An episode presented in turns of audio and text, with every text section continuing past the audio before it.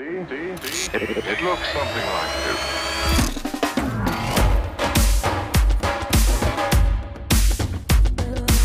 Hey, this is Joshua Singh. I'm so excited that you took the time to be with me today. I'm going to speak into your future because I believe that you are listening because you believe you can live a life of influence inside of intimacy with Jesus.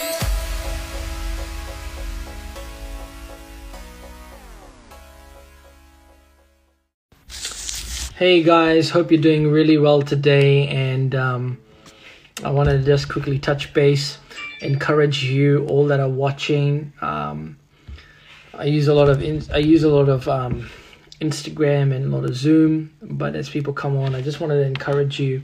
This week has been a very interesting week because um, a lot of people are. Um, in lockdown all around the world, and if when as a person is in lockdown, you, you begin to become mentally uh, fatigued because you're in a different environment. Um, thank you so much, uh, Missus Vincent, and also um, Auntie Amy. Hope you're doing well.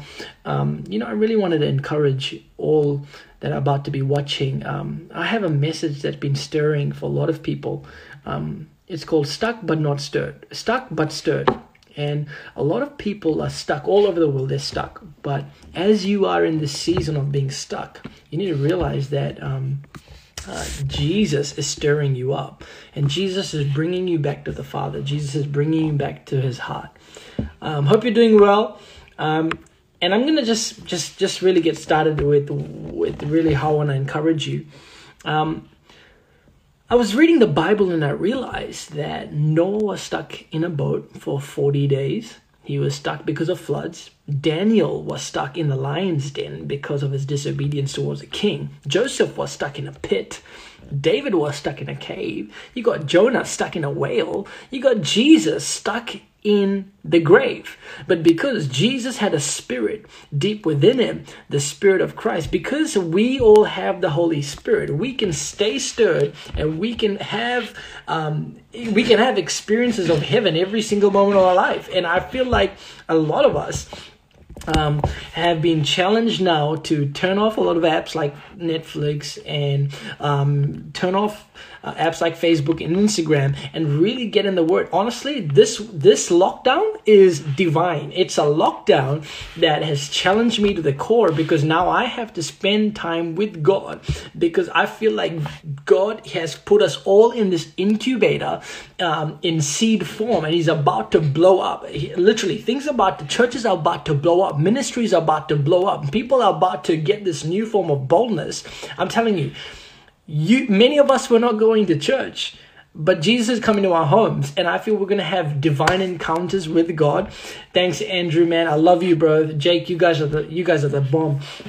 Um, honestly, I feel like God is stirring this season, this time in history, this four weeks that we get as New Zealanders is, or wherever you are, we're never going to get that back again. We're never going to get a moment like this. I don't know how long it's going to last, but I'm telling you right now, God is doing something deep. He is calling our hearts back to the Father, and he's calling us back to a place of intimacy, and he's calling us to a place of revelation.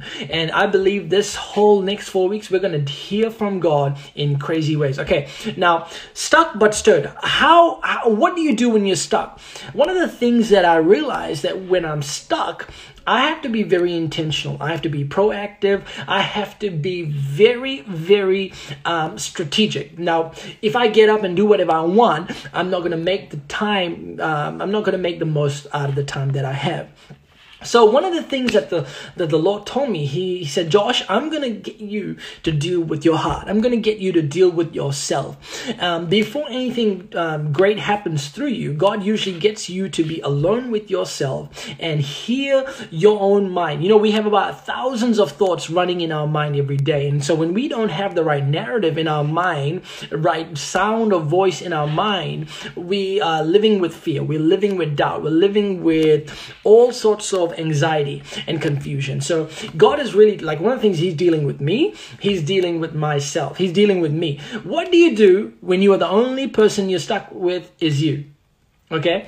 Um, And what if you do, what do you do when you don't like yourself? I think a lot of us run to work, a lot of us run to doing things because we don't like ourselves. We don't want to get real with ourselves. We don't want to get real with what's going on.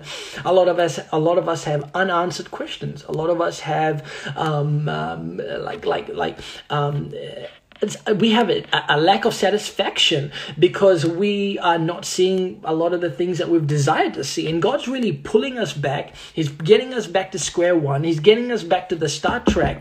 And he's saying, listen, I'm I'm, I'm going to work through you and I'm going to do something in this four weeks that can last you the next forty years. God can do something in this next four weeks that it can affect your next forty years. In fact, the next four generations. Um, and I totally believe it. You, you being stuck is not by um, accident, okay? Um, just as I, on a side note, Paul, Apostle Paul, he was the greatest apostle of all time, still today. And he was stuck in a prison cell. He wrote New Testaments. He wrote, uh, he wrote, he wrote books and verses.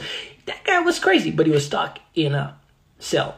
You can do a lot when you're stuck. In fact, you with your phone have access to all of the world and you can do a lot of things, but it's up to us as to how we want to approach that. Now, when I, if I'm stuck, if I'm stuck in my room, I need to stay stirred. I need to stay full of vision. I need to stay full of hope.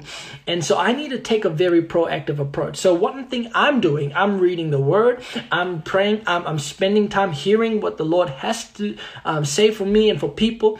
And I'm really being challenged. I'm really being challenged to the core. And he said this to me um, this afternoon. He said, Josh, if I'm a good God, if I'm a God that's changed you, if I've been doing mighty things to your life, if I have, uh, if I, if I, if I've done something in the core of your being, why are more people not finding about me through your life? And so I was challenged because at the core of my being, a lot of the fluff that we can engage with um, may not necessarily be um, gospel or kingdom focused.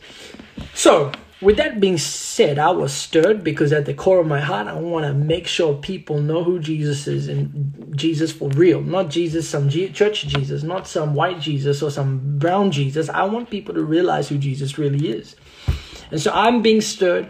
And I want to ask you this question. What captures your mind? What are you constantly thinking about? What are you feeling that you want to achieve in the next four um, um in the four weeks?